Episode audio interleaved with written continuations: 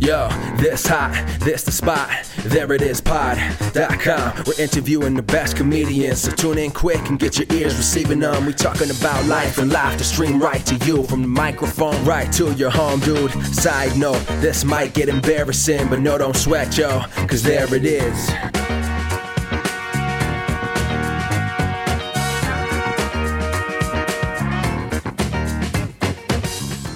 Welcome to the There It Is podcast, the comedy podcast to help you find your inspiration. I'm your host, Jason Farr. Let's do this. Thank you so much for joining us today and fun episode. I got a wild story to tell. You know that common dream that people have of having to give a speech, but they're naked or something? It's always just like centered around how anxious they would be about being naked in front of a crowd. And I don't know what it's supposed to mean. It's just a common dream or nightmare.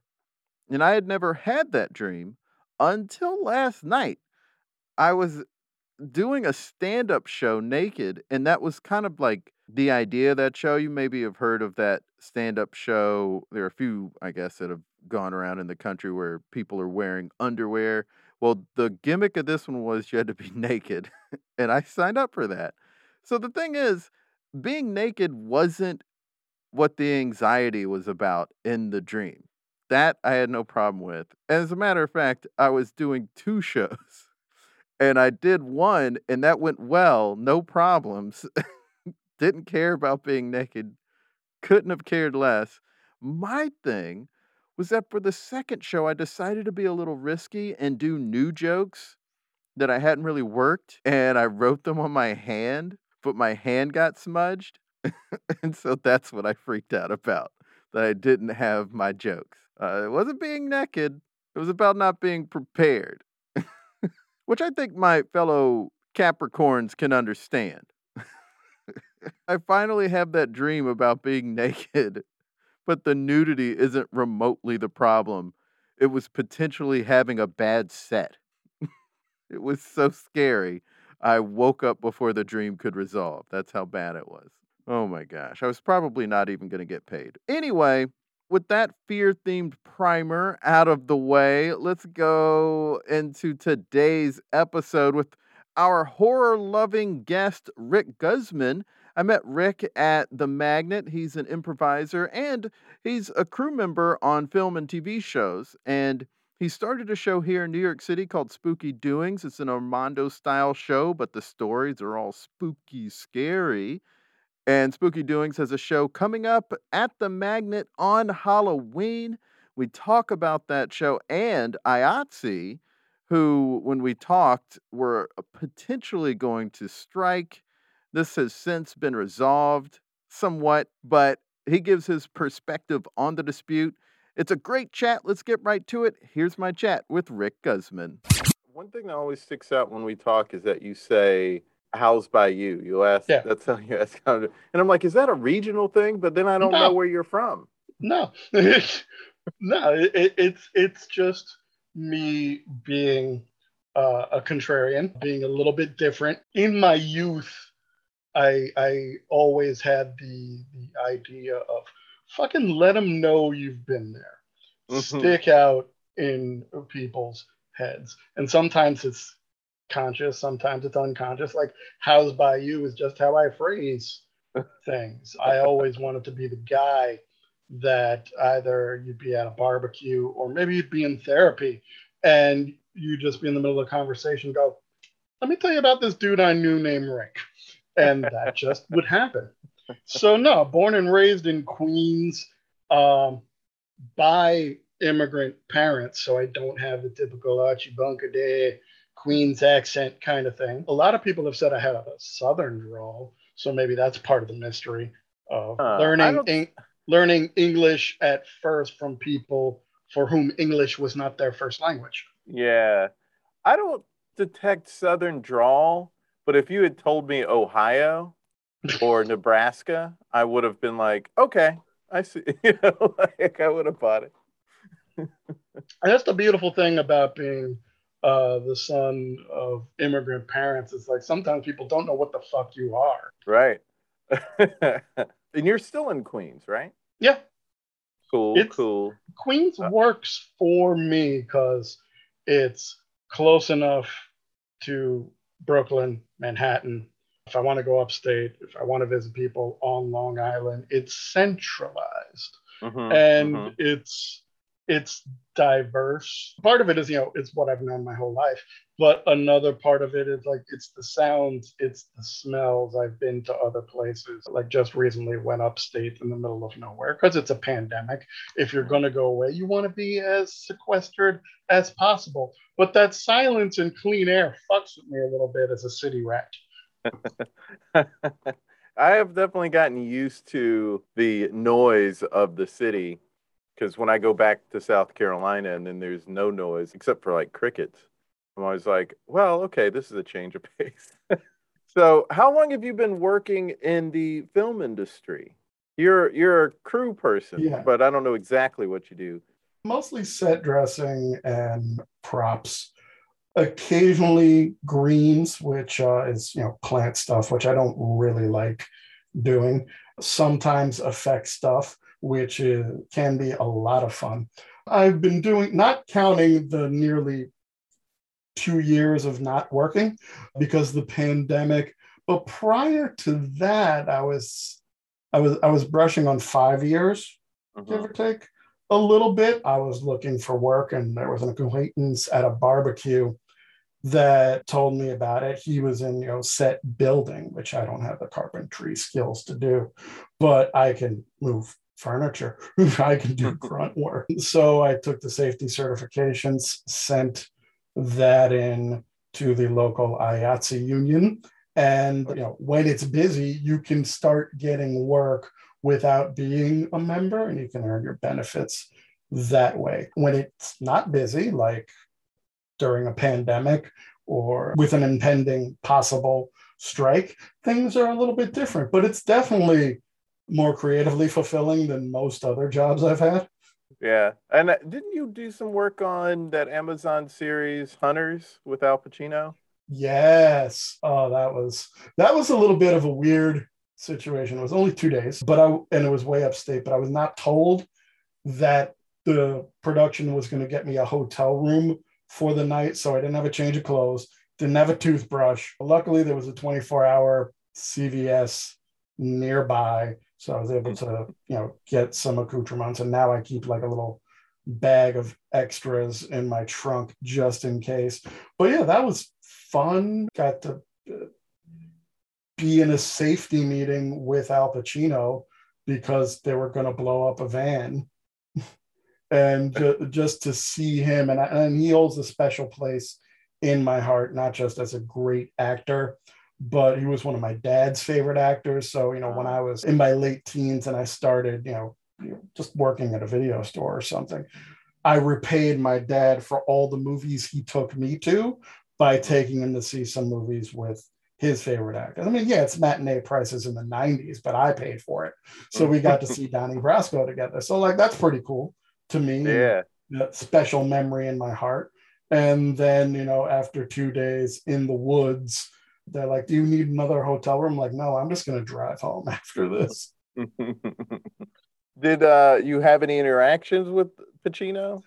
We're not really supposed to, as crew, Uh. interact with actors and fan out like that. I mean, you know, don't be rude. Don't, you know, can walk by, you know, say good morning or what have you. Especially if, you know, you're setting up somebody's chair, which, you know, I didn't for Al Pacino. But, you know, certainly if someone were to start the interaction with me, I, of course, would respond in ti- time. But it's like, hold it in. Because sometimes it's like, yeah, I don't give a fuck about this person. And other times, like, no, just be cool. Just be cool. right. Most notably, like, you know, one of my first jobs, you know, being on set with Naomi Watts and seeing her and having an extreme crush upon her. It's like, just, just, just be cool. Just, hold it in. Hold it in. Now, in that supermarket, when she smiled at me and I smiled back, and then shortly afterwards, her divorce is, was announced. I'm not claiming credit for that, but I can't say that it didn't happen because she saw a sweaty, unshaven near do well on the crew and thought, you know what? There's got to be more in, for in life for me. I, I, I, I can I confirm or deny. Even ask ask Naomi Watts about that. You know what? But I'm going to choose to believe you sparked something in her that that has led her to live her true love in life. I certainly hope so, and then we'll meet again in some supermarket chili aisle as we did before. what else have you been able to work on? Uh, anything that you can talk about? Yeah, after after something airs, you can talk about whatever. Prior to it airing, some productions are more hush hush than others. Right. Like all of those Marvel shows that were on Netflix, you're you're not supposed to post anything, shouldn't really talk about them. I mean, I could talk in person to friends of mine in the moment under terms of secrecy. But one thing that never sat right with me like if you're just standing around on a crew and people walk by and they're like, "What are you filming?" and you know someone higher up the ladder tells you to lie and say, you know, it's a mayonnaise commercial or some bullshit like that. that never sat right with me. So I would always tell the truth and just look at them and say, "I signed paperwork. I can't say shit." Yeah.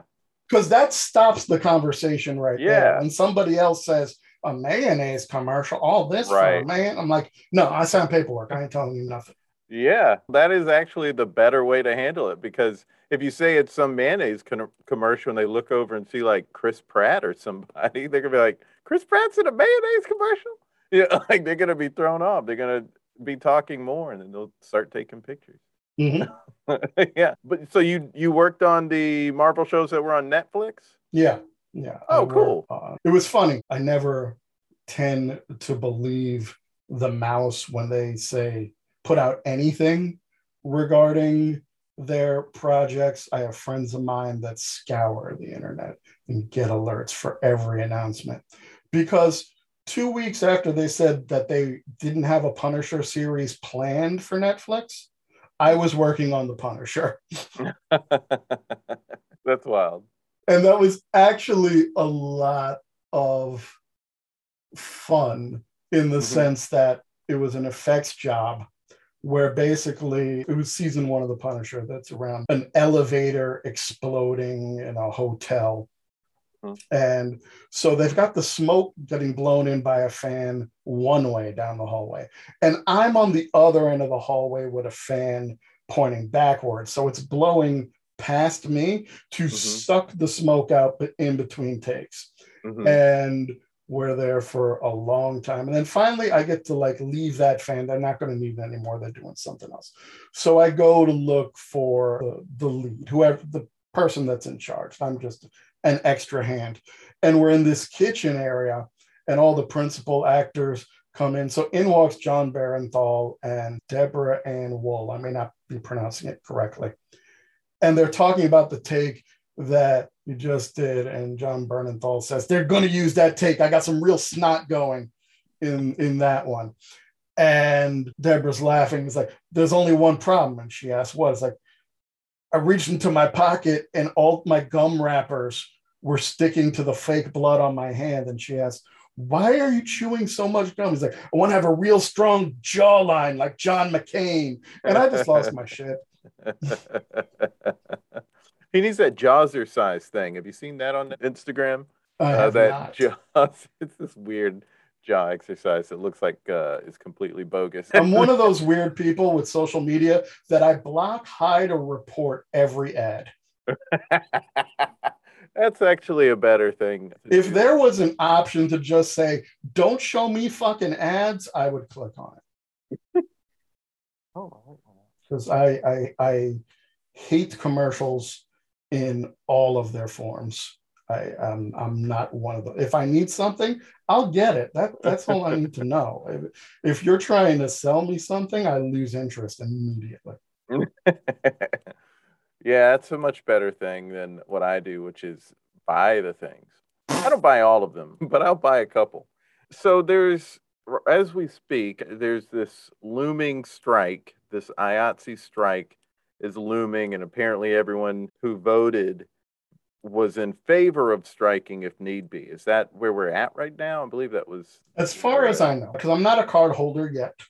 Mm-hmm.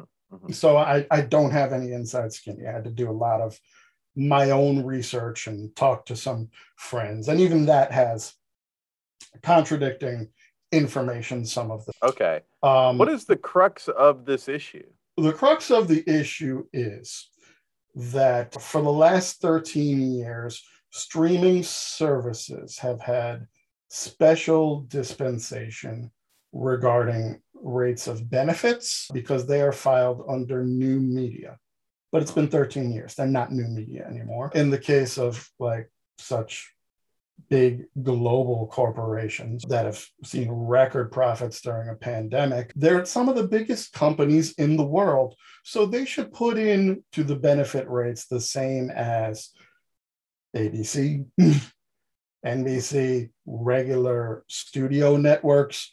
So that's one thing. They want better turnaround time so you can have sufficient rest, which would make things safer on a set because you know like with hunters if i'm working an hour and a half upstate and we get a say 10 to 12 hour turnaround time i forget what it's supposed to be. Let's say it's it's 10 hours i get home but if i'm not getting eight hours of sleep if i'm still kind of wired so maybe it takes me a while to fall asleep.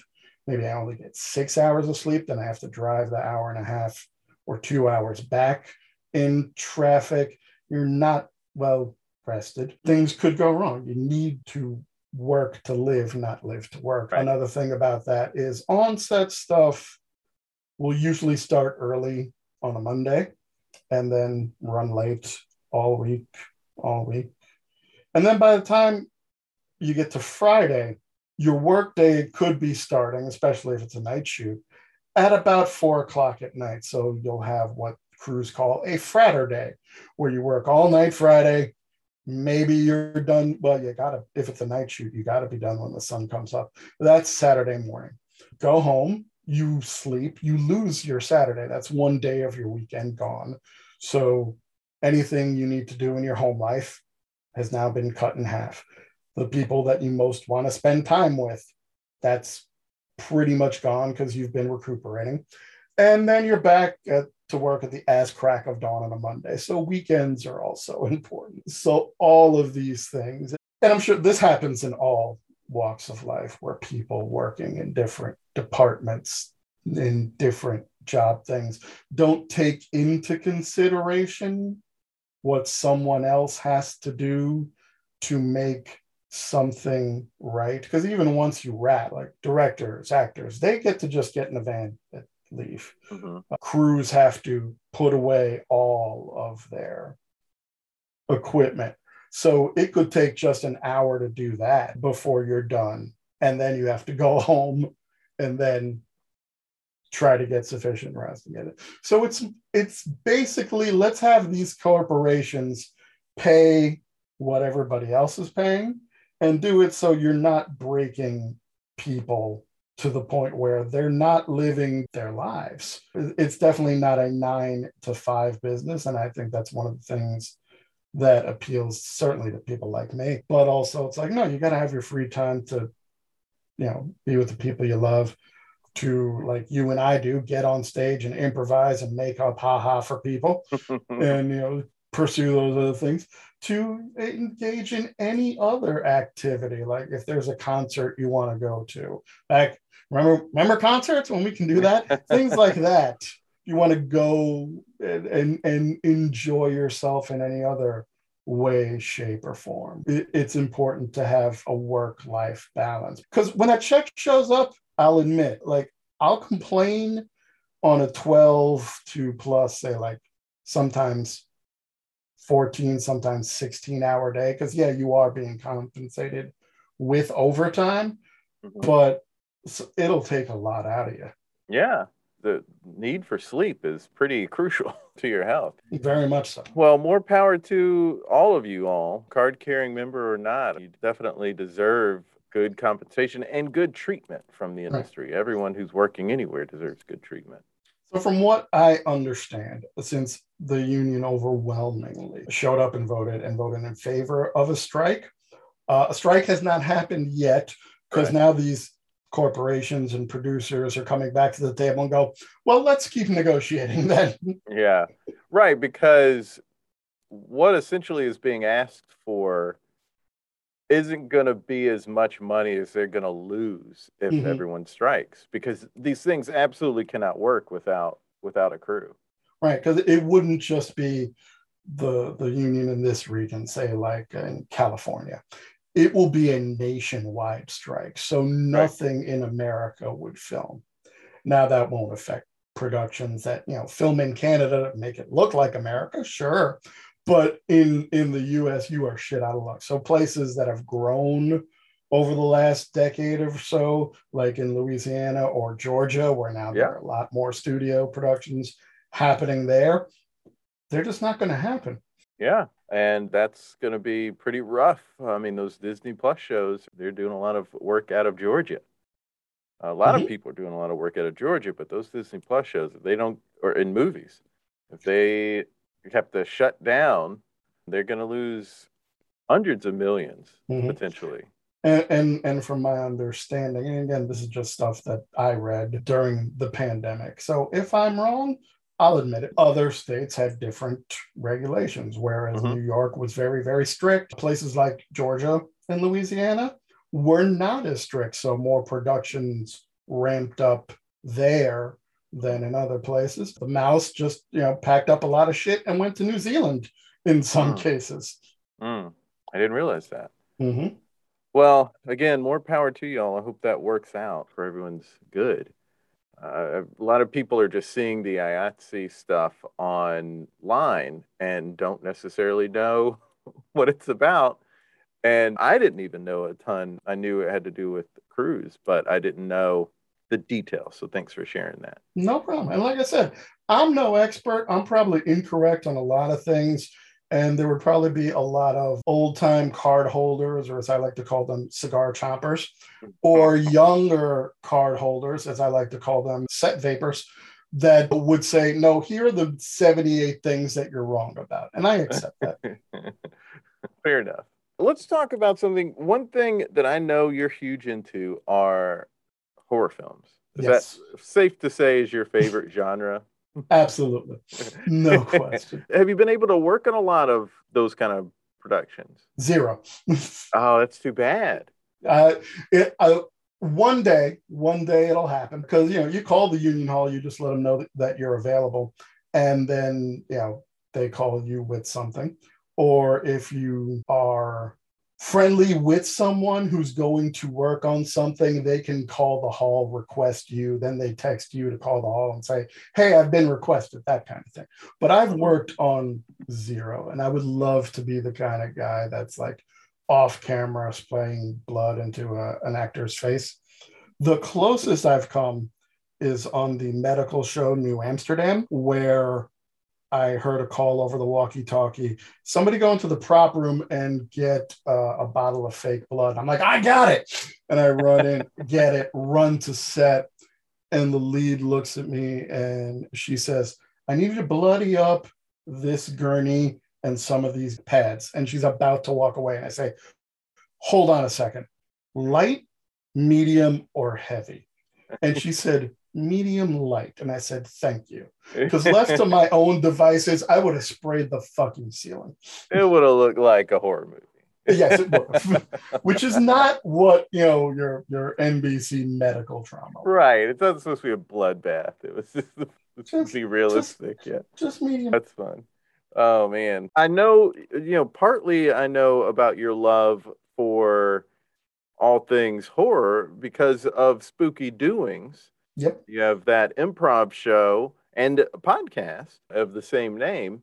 And uh, a fun improv show. I've been lucky to be a part of it. And uh, you also do it at Halloween at the Magnet, which is Yeah, cool. that- You're going to be able to do that again.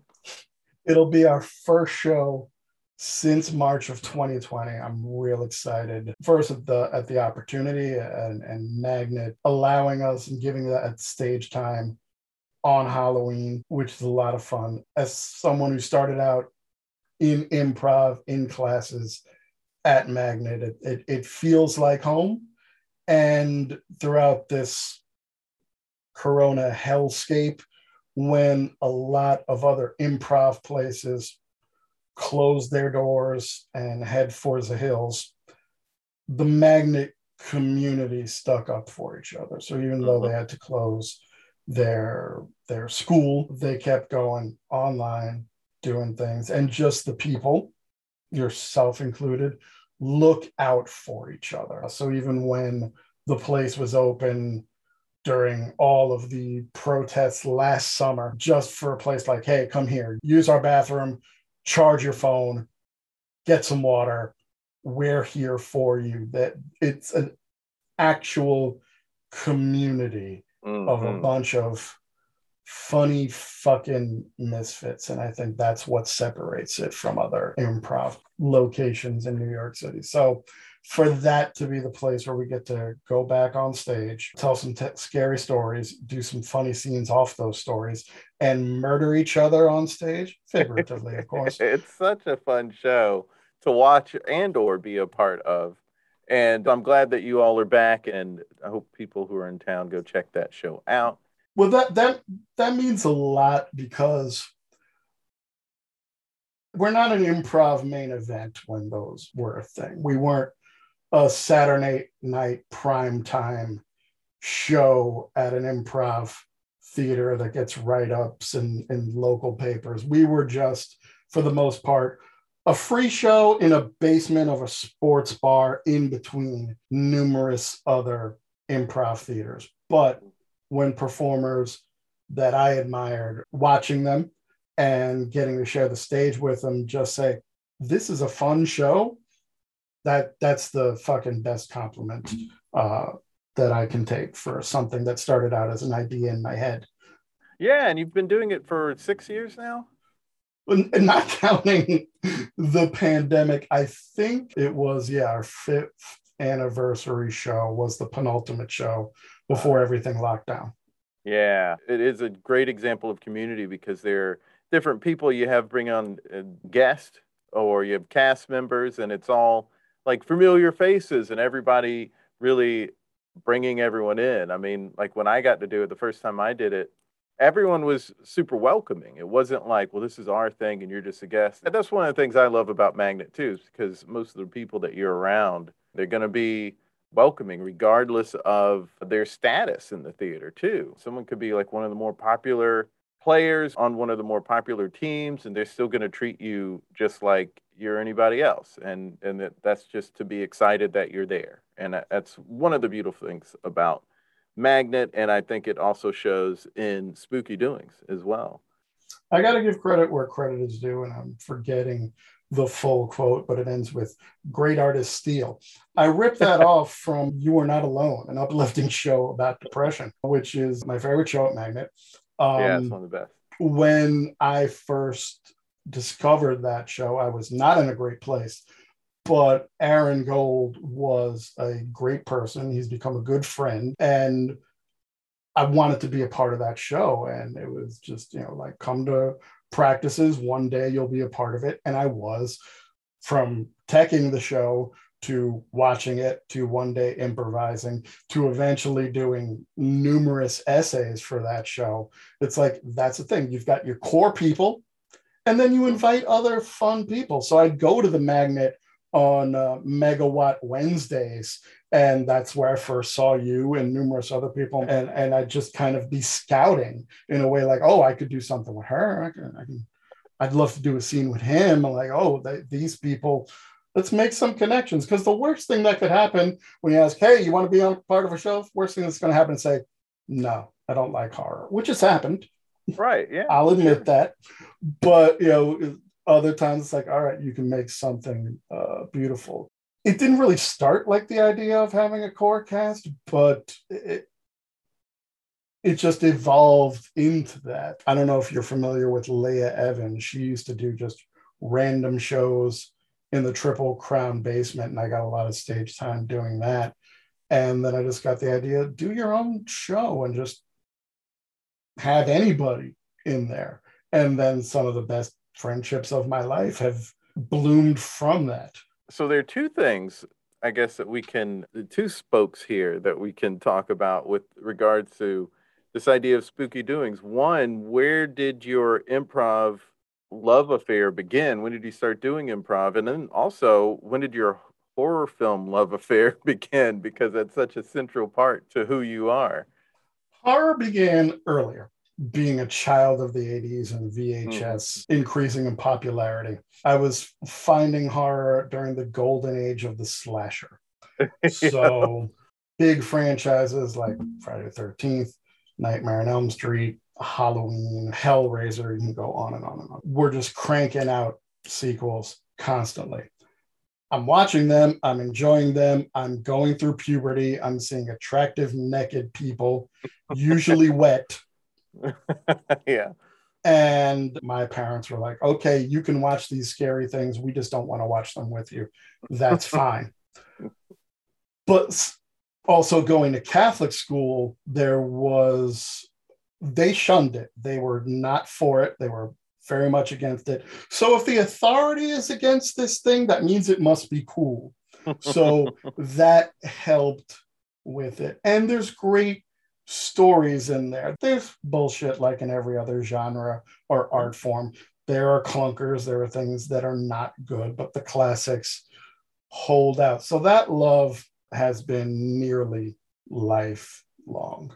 And there's a lot of hmm. comedy and horror as well. Yeah. So, you know, from dating back to Abbott and Costello meet Frankenstein right, yeah. to modern classics like Shaun of the Dead, Tucker and right. Dale versus Evil and there's also a humor that ended up in the Friday the 13th movies. Oh, and yeah. some of it wasn't comedy, but it was like a, a moment that was so wild that it it made you laugh. Oh, Even oh, yeah. though, like that scene in, in Jason Takes Manhattan when he's the boxer is uh, just punching him, punching him. He goes, Take your best you, shot. Yeah, and then he uppercuts his head off. Motherfucker didn't stand a chance. Or even in Freddy's Dead, the not quite final nightmare, Robert mm-hmm. Englund's admission is that Freddy becomes a full Warner Brothers cartoon character in that one. Oh yeah, that's the funniest of the straight up horror films. Like, some of it intentional, some of it not. fair, fair. I mean, so great gosh, he's more impactful than I think he gets credit for. Absolutely. No question. Now, fast forward a bit to improv. I'd gone, I, I always tried to be funny. I was definitely that, you know, funny kid growing up, trying to entertain my parents and make them laugh. Not so much a class clown, but with my friends, just being a wise ass. So even, you know, at work, a, a not great attempt in my 20s at stand up comedy because mm-hmm. I didn't know that you have to figure out who you are on stage. But in my 20s, I didn't know who I was in life. So that clearly wasn't going to work. Mm-hmm. And I'd gone to a couple of improv shows here and there because, you know, it's, it, it was cheap, fun entertainment. And my girlfriend's best friend moved back to New York and started taking sketch writing classes. And there was also a deal for her to take improv classes. So I go to one of her graduation shows and I'm entertained by it. And then she puts a team together, does another show, and at the end, there's a jam. Write your name in the bucket. If we call your name out, you can come up on stage and, and perform with us. And I'd seen it done a couple times and thought in my own head, like, well, if I was up there, I'd say this and it'd be mm-hmm. hilarious. so the bucket comes by me. There's only one other name in there. And I thought, well, fuck it. Write my name, throw it in. I get called up with somebody else, and I'm like, okay, let's, here we are. And I'm doing object work without knowing it's called object work, just trying to be funny. And veteran performers are like helping along. And I'm like, I like that. It, it felt like I was able to turn my mind off and be in the moment, which I normally can't do sometimes. So it was therapy before I went to therapy, and I liked oh. it and I explored it more. And I talked to to uh, the, this lady, and it's like, all right, where should I go? And Magnet's price was the best, so then it was on and popping. go through the levels there. Start a duo with uh, a lady in my level four, I want to say. I can't remember what level four class it was, but we started a duo, started doing our own shows, and she wanted to go take a break from improv and pursue other things. And I said, well, okay, I wish you all the best. But selfishly, I'm like, well, I put all my eggs in this improv basket. Now what? That's when I started doing those Leah Evans shows and like, all right, what can I do? And the first thing that came to mind was comic books, which I also love, but I knew there was already a, a comic book themed show in the vicinity. Mm.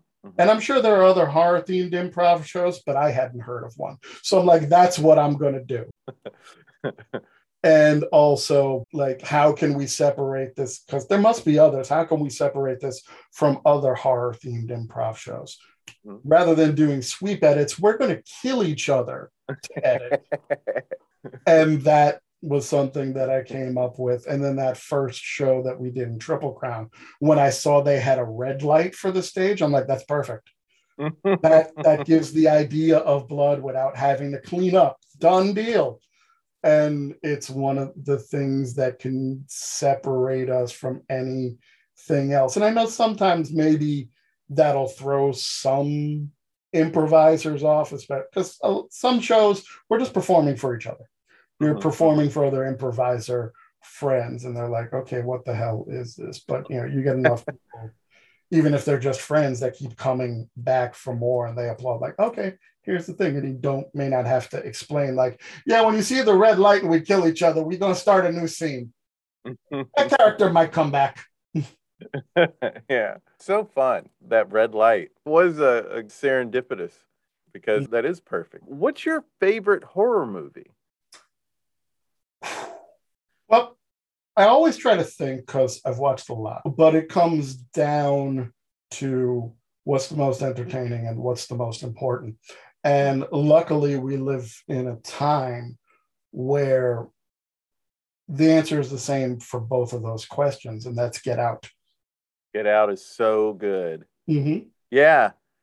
I always have to give a little time to see how something sinks in for me to say if it's a favorite, but that is one of the best. I mean, I know it's a horror movie, but a part of me wasn't categorizing it my brain is one because I was like, oh, well, it's Peele, you know, like it's, Mhm. and it's got humor to it. Well, And well- it's a thriller, and this, you know, it's it gets in your head. But yes, that is one of the all-time great horror movies. And, and and Jordan Peele says no, it's a documentary. But I actually did uh, a podcast episode on the works of Jordan Peele, and not to rehash all of that because if any of your listeners want to listen to that episode, it's still available. But watching Key and Peele and seeing their horror themed sketches, I'm like, one or both of these motherfuckers do love horror a lot. And then once that show ended, and it's like Jordan Peele's going to direct a horror movie. I'm like, that's the one. He's the motherfucker in question. So I do, I'm one of those people. I don't want to see previews of something that I know I'm going to see. I'm like, I need a title and I need a release date, and that's it. right. Saw it opening weekend, and then right after that, I contacted uh, my co-host Chelsea and one of our cast members, Valette Graham, and like, no, we're going to see this. And the following week, it's six days later, I'm seeing it again. We're in the front row of the sold out theater, but I'm like, yeah, we got to watch this. And it was cool knowing what was happening that now I could watch people in the audience and how they're reacting yeah, because it's slow burn throughout. Everything's escalating. Things pop off. Comedy to relax you, some exposition. Mhm. More comedy to relax you, big finish. right. And that is the great roller coaster of that film. So it's entertaining as hell. On the other hand, you have the great, important social commentary in the Right. George Romero, where George would always say, the zombies aren't important. this part of the zombie movie is whatever commentary he was making on society, being civil rights, which was accidental, or consumerism, or military. Mhm. Post terrorism new normal. That was the more important thing. And the the the zombies were the delicious coating. That's what Jordan Peele was doing. It's like this is what it's like. Mm.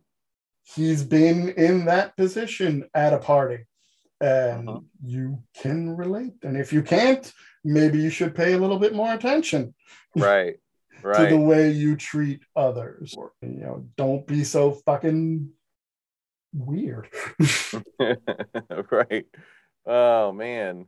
Yeah, that movie is so great. And I, I was also thinking about Us, which is also great.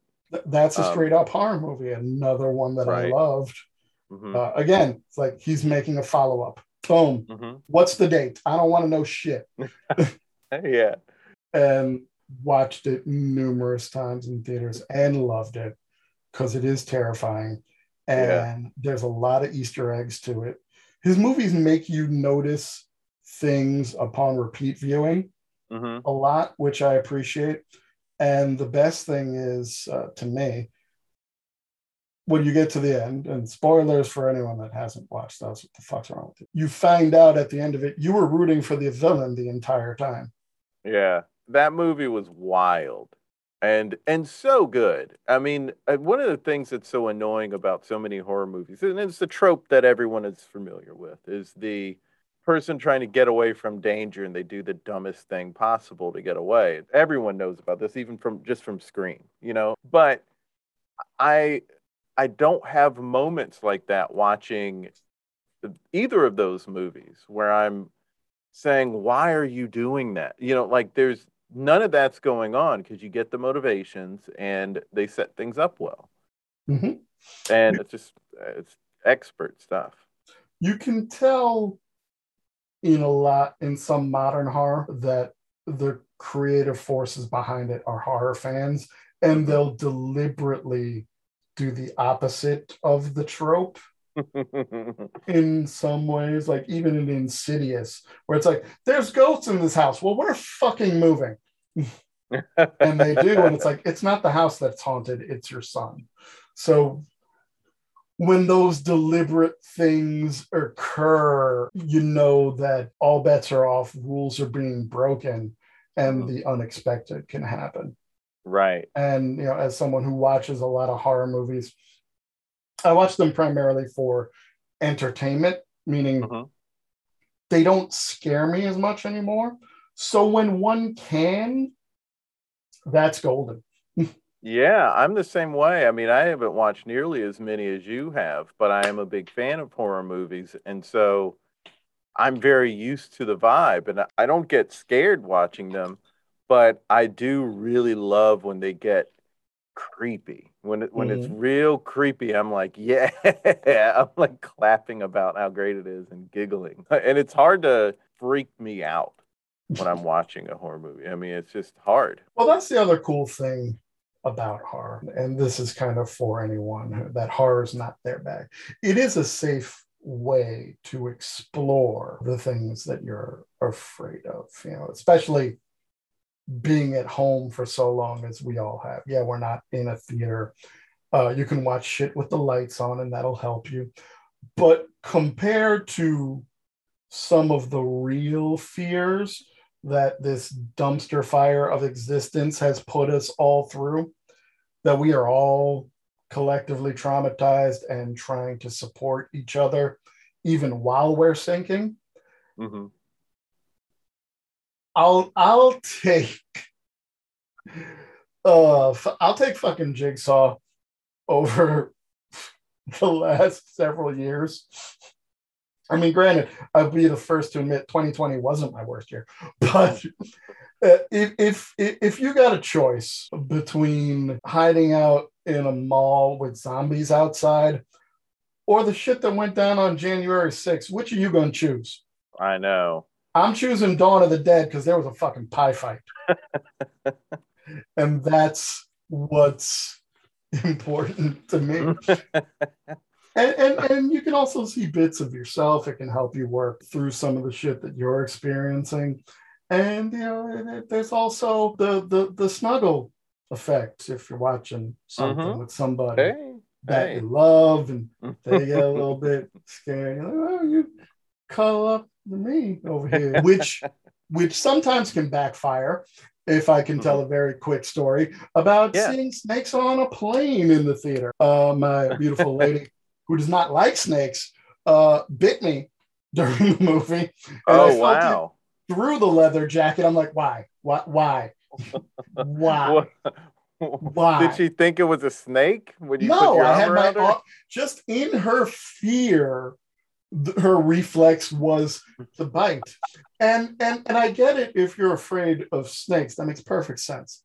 What I do not accept is when it was clearly the CGI snake. The CGI snake is not a venomous snake. You have nothing to worry about. Even though that that one actor had the the snake, the rubber snake on his dick, there was the CGI snake on the lady's nipple. That that's uh, that's fine. You can deal with that. When they were using the practical snakes, absolutely be concerned. Right. My mom can't see a snake in a movie and feel comfortable afterwards. It, it- it just she immediately starts thinking, "All right, there's snakes trying to break in the house." My mom too. She had a snake thrown in her face by a school chum. Uh, apparently, I heard this story. So when I was a teenager and I had a, a, a bath towel with a snake embroidered on it, she disposed of it immediately. Wow! And uh, I'm like, really? E- even that? Like, nope, nope. She she was done. wow! I, her phobia is that that strong. And and I think uh, again another great thing of horror is you can face your fears because everybody thinks about fight or flight, but there's also face. There's freeze, and Mhm. I've added my own. Fuck it, man. That's a good one to add. Yeah. What is the scariest movie to you? Because this study just came out saying that Host is the new scariest movie. It's a Zoom horror movie. I I I- I love Host. Last year it was Sinister, Yes. but this year they're saying it's Host. They I, they hooked people up to the doodads and measured their heart rates and showed them Mm. and sinister is big on jump scares and sound if you're in a theater and it's unexpected particularly the lawnmower scene Mm. yeah that'll get a reaction out of you but for someone like me it's like that's not really all that Yeah, jump Yeah. scares don't really get me. That that's not what gets me. Vibe is what gets me. yeah host i loved it because we're in a pandemic it's Mhm. it's a short movie i think it's just under an hour but it Wow. does a lot with that new technology when that came out so i could see that being the case now there's the real horror and there's the the fictional horror which do you want Mm. When you say w- real horror, are you talking about like Get Out and Us? no i'm talking about a real situation in life that scares me Oh, that to me is one of the scariest movies of all time. I kind of want to hear both now. Okay, but which do you want first? that one, the uh, Okay. real one. For me, one of the scariest true movies is the documentary Paradise Lost the Childhood Murders of Robin Hood Hills. If you've ever heard of the West Memphis Three, they were three teenagers in West Memphis, Arkansas, who were accused, tried, convicted, and spent 18 years in Arizona prison for killing three 10 year old boys. The only evidence used to convict them was they had long hair, wore black clothes, read Stephen King books, and listened to heavy metal music. So when that occurred in 1995, then I saw the documentary shortly thereafter. I looked at myself and went, if my parents immigrated to West Memphis, Arkansas, I would be friends with these kids and I'd be incarcerated right next to them. There, there are three document, four documentaries total about their stories, numerous books. Luckily, they are all released now and still working on their uh, exoneration. So there is a happy ending, but something like that. And that's just a story about three white kids wrongly convicted, but we're lucky enough to have a documentary made about them Mhm. and then have people care enough to help them. Because nearly every day on the news, we're hearing stories about wrongly convicted person finally released after X number of decades. It Right. happens. It's real. Mhm. That's fucking threatening to me. Mhm. Mhm. Now, the fictional part, clowns, things with clowns. Now, naturally, everybody thinks about It, the right. very popular Stephen King story, and both film versions of that are very frightening, no question. But there's another movie which lives up to its name, which I feel is scarier. It's called Terrifier. It's a Dread Pictures release in which Art the Clown, played by David Howard Thornton, is silent and kills every motherfucker on Halloween. So when I found out that, that Mr. Thornton was the roommate of an improv acquaintance, that was one of the things that made me decide to start a podcast because he's just a good Alabama boy who's making a living trying to act up in New York, and we share a lot of the same political views. And and and he's a delightful guy and wonderful. But I watched the movie before I knew this and scared the shit out of myself with it. Because Wow. Pennywise ain't got shit on art. okay. It's another movie. I get all of my horror movie advice from you. And that's another one I'm going to have to check out. I don't know where it's streaming presently, but yeah, to clue your listeners, recently you're like, hey, got some suggestions. I need to watch more stuff. I'm like, what streaming you got? And you told me, and I'm like, I'll get back to you. And then I just hit you with a list. So you're probably good for the month. I am, yeah. And I always miss every every Halloween season. I'm like really in the mood to watching movies and I watch a bunch, but I won't get everything on the list. So I'll even have some for next year. But I also should just watch throughout the year because Yeah. I like horror movies. Okay. Can, can, can I vent a little bit, a little pet peeve that's that's come up for me lately? What? and I love it. I, I love that people love the spooky thing, but for me, spooky is not a season. It's it's a way of fucking life. And just for me Mhm. personally, there are three holidays in on the Rick calendar. We are currently in Halloween, which goes to November 1st, as we know. After Yep. that, for me, that starts Mardi Gras. Mardi Gras Oh. begins then. We still watch horror movies, and we uh, and even during uh, the Halloween season, we still listen to New Orleans jazz. So there's very little change here and there. The only real difference is maybe a couple more beats, maybe a couple more beats. Ash Wednesday, we start Juneteenth season, and then June 20th, that's uh, the beginning of Rick Halloween season. okay. That, that's all you need. Everything else is just an excuse to sell you a couch. Get you a new grill with this Memorial Day sale. What does that got to do with Memorial Day? Yeah, I feel you on that. And I, there's something I really love the fall, and for some reason there are a lot of horror movies. Well, Halloween is my favorite, and Mhm. it's set at Halloween, so it it creates a vibe and feeling for me that I love, and it makes it harder to watch that movie when I'm in the vibe of like the summer. But you know, there are Yeah. plenty of horror movies that you could just watch any time of the year, or I could just watch any time of the year without that sense of that fall vibe to them. I get it. Some some people, they you know, our souls are just a little different. My girlfriend likes to watch Jaws on uh, Fourth of July. I'm the type of motherfucker like it's August and I just feel like watching Black Christmas, so I'm gonna. yeah, yeah, I get that. I got the Uh, DVD right here. Nobody's gonna stop me. And like Us and Get Out are movies that I could watch any time of year, and they're horror movies that I will watch any time of year, I guess. Psycho is one. A lot of the Hitchcock movies I can watch any Mhm. time of year. But if it's that, if it's got a, a spooky Halloweeny vibe, I, I it's like I I love to watch it at this time of year. I get Um, that, but there's also that main divide. I Mm-hmm. mean, and there are some weirdos that like to do this. I don't understand it, but you know, hey, this is America. It's a free country. You can do what you want to do. To not want to watch Christmas films outside of December makes more sense. yeah, so- that's I'm very much like that. Or like I can't listen to Christmas music, and the you know. I can't listen I'm to not- Christmas music anyway. I was raised Yeah. Catholic. The bells are like a chainsaw through my head. Mm, mm. that Hmm. that to me is the worst part of the season. I've I've given money to the Salvation Army prior to knowing all of their problematic issues and said, "You can have this dollar if you don't ring that bell until I'm out of earshot. I'm paying you for silence." and the motherfuckers start ringing after they dump it in the bucket. I'm like, you son of a bitch. so that's another reason to dislike the Salvation Army and be charitable outside of the month of December. yes. Well, we've reached the end of the episode. It's time to create something together.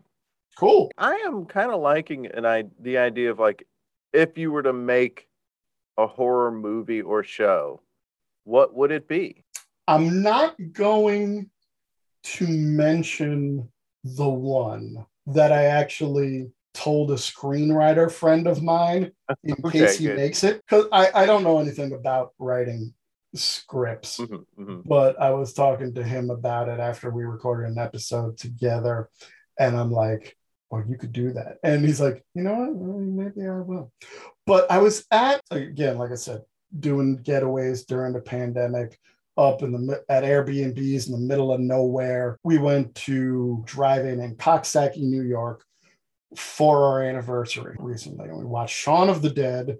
And a movie called Shocking Dark, which I'm certain you've never heard of I've it's an of it. Italian film in England that was released in Italy as Terminator 2. It's basically a Terminator Aliens mashup Okay. that is fucking stupid. But the moon was nearly full, and we parked right up by the screen, and we got our little chairs out with our little drink holders. And because of the moon and and the woods behind adjacent to the screen, I thought it'd be just really fucking wild if a shit ton of werewolves ran out of the woods and just started tearing people to shreds at the drive-in. So how about we create something called werewolves at the drive-in? Okay. Uh, Werewolves at the Drive-In. That's a good start. So I think there's so many different moments that can happen here because you have the the like young teen couple who's really just there to make out. Mhm. Uh, of course, that that's a trope that has to be. They have to be the first ones to go. but you can you'd have waves. I guess you could have waves of people finding out they're werewolves here. See, I, I I would look at it as like since like a bunch of them are running out of the woods at once, not really a wave. So like the the couple that's making out in the car, they wouldn't get taken out first. It's like the older married couple that are horror fans, even though my lady and I aren't married, we'd get taken out first because we're right up by the screen, like, oh shit. And boom. Oh, I see. That's the side they're coming from. Okay. yeah, ripped to shreds. And then like the teen couple at the drive-in, they're second. And the the the staff of the drive-in in the projectionist booth and at the concession stand, they're safest. So they could lock up some people that are watching in their car, they lock up everything and they're trying to be quiet. However, there's a Jeep at the drive-in, or a Humvee rather. Let's go with a Humvee Okay. but that's okay. that's a little sturdier. And in there, there was a werewolf hunter. He knew that this hmm. would happen at the drive-in, and he was ready. And he's ready to like kill the the head lycan, if you will. okay. And this isn't necessary, but what if there's also someone who's like a competitor, some competition, a a rival werewolf hunter is Uh, uh, there? A competitive. There could be. We could get into some subplots of of, of competitive werewolf hunting. Is it too much if we make it a one of those travel channel paranormal shows? Yes. No, that's perfect. like like one's on one network and the other's on the other network and i'm very i'm very cross with One's legit and the other's real fake. i feel like one of one, one of one of the werewolf hundreds should be Australian. I'm fine with that. okay cool and so the werewolf hunter sees what's going on, springs to action. The rival werewolf hunter tries to squeeze in so they can get some glory. They go back and forth throughout. At some point, the rival has to die so our hero can be the hero. And how does it end? Should it be that the werewolf hunter wins? Or should it be that the werewolves get really engrossed in the movie and then just relax and stop killing people and watch the movie. again bring, bringing it back to to to earlier uh, and and coming up in the 80s, you got to save room for the sequel. So, Yeah. You know, the werewolf hunter, you know, kills the alpha of Mhm. the pack and and manages to to have a couple of survivors. And it's like okay this was a night at the drive-in. You'll never forget. But as the camera pans uh, back towards the screen what you don't realize is that there's a cub that you see the the the, the light in their eyes still at the tree line that just saw their their their father so revenge is coming and then credits Nice. There it is. Rick, thanks so much for being on the podcast. thank you for having me jay it was a pleasure It was a real pleasure having him on as well. Spooky Doing's first show since pre COVID is this Halloween at 6 p.m. at the Magnet Theater. So if you're in New York, come on out. You can get tickets at magnettheater.com. You can listen to the Spooky Doings podcast on Podbean, Apple Podcasts, Google, and Spotify. Follow them on Instagram at spooky underscore doings and search for Spooky Doings Improv on Facebook. Follow Rick on Twitter at Rick Guzman718. Follow us on Twitter, Facebook, and Instagram at There It Is Pod and subscribe to our YouTube channel at There It Is. Also, subscribe to our comedy lifestyle newsletter and support us if you can. Go to thereitispod.com for newsletter and support info, links, and bio. We have a fun Halloween episode next week and a new bracket. Until next time, be good to each other. The music for the theme song was created by Neil Brooks. The rap was written and performed by Nick Acevedo. The logo for There It Is was created by Jeff Prater. The There It Is podcast is produced by Jason Farr.